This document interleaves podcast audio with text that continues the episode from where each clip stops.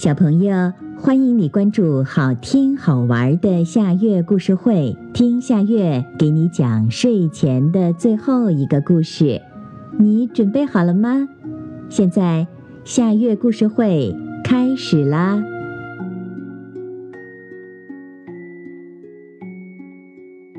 书本里的蚂蚁。古老的墙角边，孤零零地开着一朵红色的小花儿，在风里轻轻地唱着歌。一只黑黑的小蚂蚁顺着花枝儿往上爬，静静地趴在花蕊里睡觉。小姑娘经过这儿，采下这朵花，随手夹进了一本陈旧的书里。小蚂蚁当然也进了书本，夹成了一只扁扁的蚂蚁。喂，你好，你也是一个字吗？书本里传来了很整齐的细碎的声音。是谁？书本也会说话？黑蚂蚁奇怪极了。我们是字，细碎的声音回答道。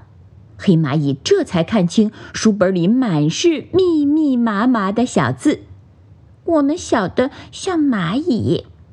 字很不好意思的回答。我我是蚂蚁，哦，我变得这么扁，也像一个字了。黑蚂蚁挺乐意做一个字。书本里有了一个会走路的字。第一天，黑蚂蚁住在第一百页，第二天就跑到了第五十页，第三天又跑到了第二百页。所有的字都感到很新奇。要知道，这是一本很陈旧的书，很久都没有人翻过了。而这些字从没想动动手脚，走一走，跳一跳。我们真是太傻了，字对自己说。现在他们都学着黑蚂蚁跳跳舞，串串门儿，这有多快乐呀！旧书不再是一本安安静静的书了。有一天，小姑娘想起了那朵美丽的花，就打开书本看。这本她原来看厌了的旧书，写着她从来也没有看过的新故事。她一口气读完了这个新故事。第二天，小姑娘忍不住又打开书来看，她更加惊奇了。她看到的又是一个和昨天不一样的新故事。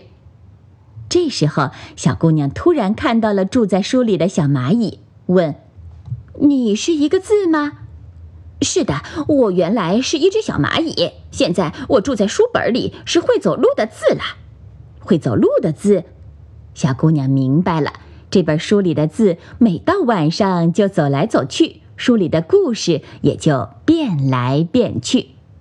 是的。第三天的早晨，小姑娘在旧书的封面上发现了一个字。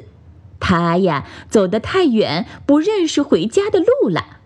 不过，这些字没有一个想离家出走的，他们全住在一起，快快乐乐的，每天编出新的故事。